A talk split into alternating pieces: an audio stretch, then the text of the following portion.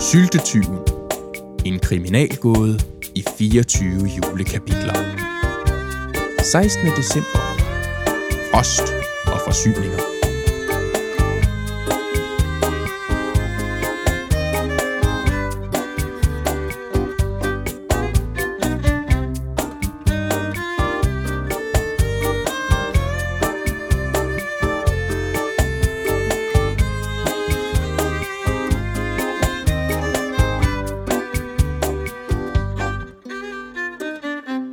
Det er den 16. december. Tid for overfrakker, tid for halstørklæder og ikke mindst tid for en god fortælling. I går hørte vi, hvordan landstrygeren og pastoren omsider måtte bukke under for presset, der var blevet yderligere forstærket af, at den magtfulde, despotiske borgmester Benny Thorstein kastede sig ind i kampen, da udsigten til sylterationering blev for meget for tyrannen. Landstrygeren lod sig forvise fra den lille by, efter at Thorstein havde gjort det klart, at husede pastoren en syltetyv, ville han selv blive forfulgt. Et radikalt og uslet kneb, men ikke desto mindre effektivt, og således forlod den unge landstryger præstegården. Hans stolthed, værdighed og uskyld lod han dog ikke knægte, og slog sig derfor ned ved et asketræ i den omkringliggende skov.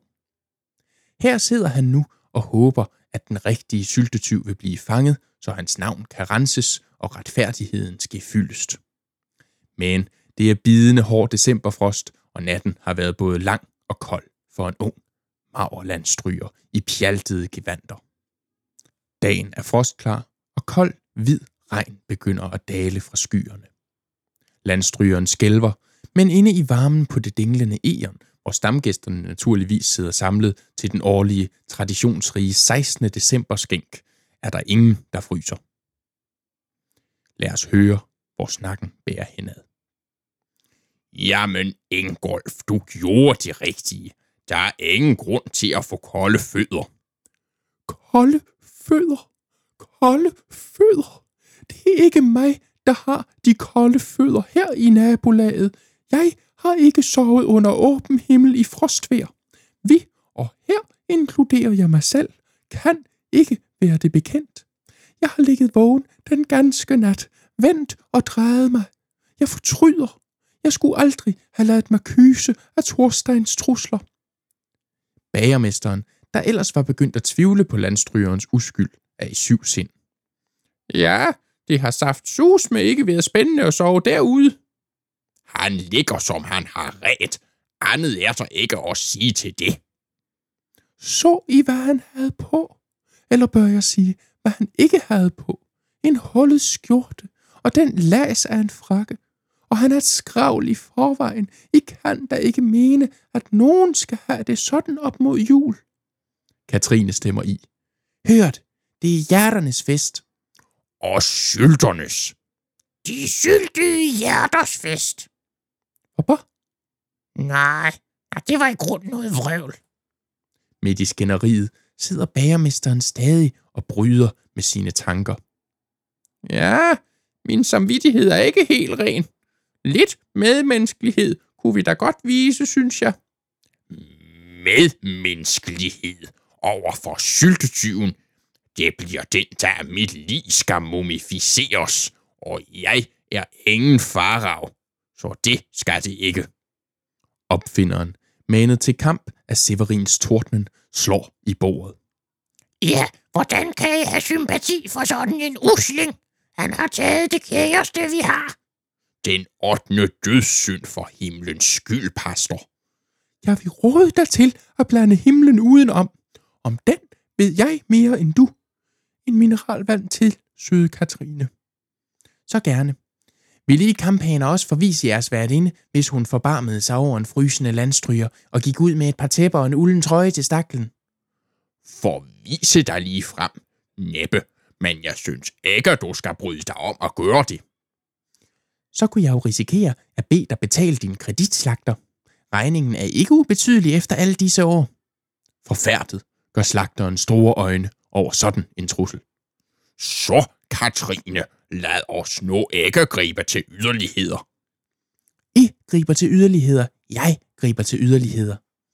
Og så lad gå. Lidt til at mildne frosten for ham sker sig vel ikke noget ved. Går du bare ud til ham? Hun er en snurred. Ja, det er pokkers. Katrine Clemmensen er ikke sådan at løbe om hjørner med. Ja, som jeg altid siger, kvinder og kredit er Severins Waterloo. Albert, det siger du jo ikke. Jo. Nå, men jeg render i hvert fald ud til ham i aften. Så går jeg med dig med en tallerken fuld suppe og en hue. Næ, hov, stop en halv. Mænd og kredit er ikke mit Waterloo. Hvor herre bevares. Jeg kan da tage det med for dig. Tak, Katrine. Så må du hilse og sige, at det gør hans gamle gæstgiver ondt, at han må fryse sådan. Senere på aftenen, efter alle stamgæsterne er ilet hjem i ly for de stadig tiltagende frostgrader, begiver Katrine sig ud i skoven for at finde landstrygeren. Han sidder stadig under træet, forfrossen, og forsøger at holde modet oppe i den isnende decemberaften. Det blæser op. Skrækkeligt. Jeg har gjort det før, og jeg kommer til at gøre det mange gange endnu, så udenfor i sådan et vejr, men jeg bliver aldrig vant til det. Frosne dage, frosne nætter. Juhu! Jamen, Katrine! Ingolf og jeg synes ikke, du skulle sidde her i sådan nogle lasede klude. Her har du et par gode tæpper og en ordentlig trøje. Og Ingolf bad mig give dig huen her, og en tallerken fuld af hans gode kartoffelsuppe. Jeg tror stadig, den er lun. Det skulle I da ikke. Det kan jeg love dig for, vi skulle.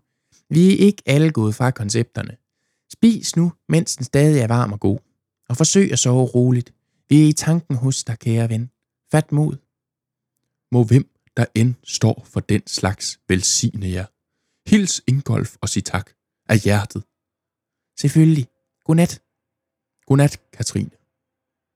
Da Katrine er forsvundet mellem træerne igen, bliver landstrygeren så overvældet af taknemmelighed over sine venners hjælp, at han må tørre en frostperlende tårer af kinden.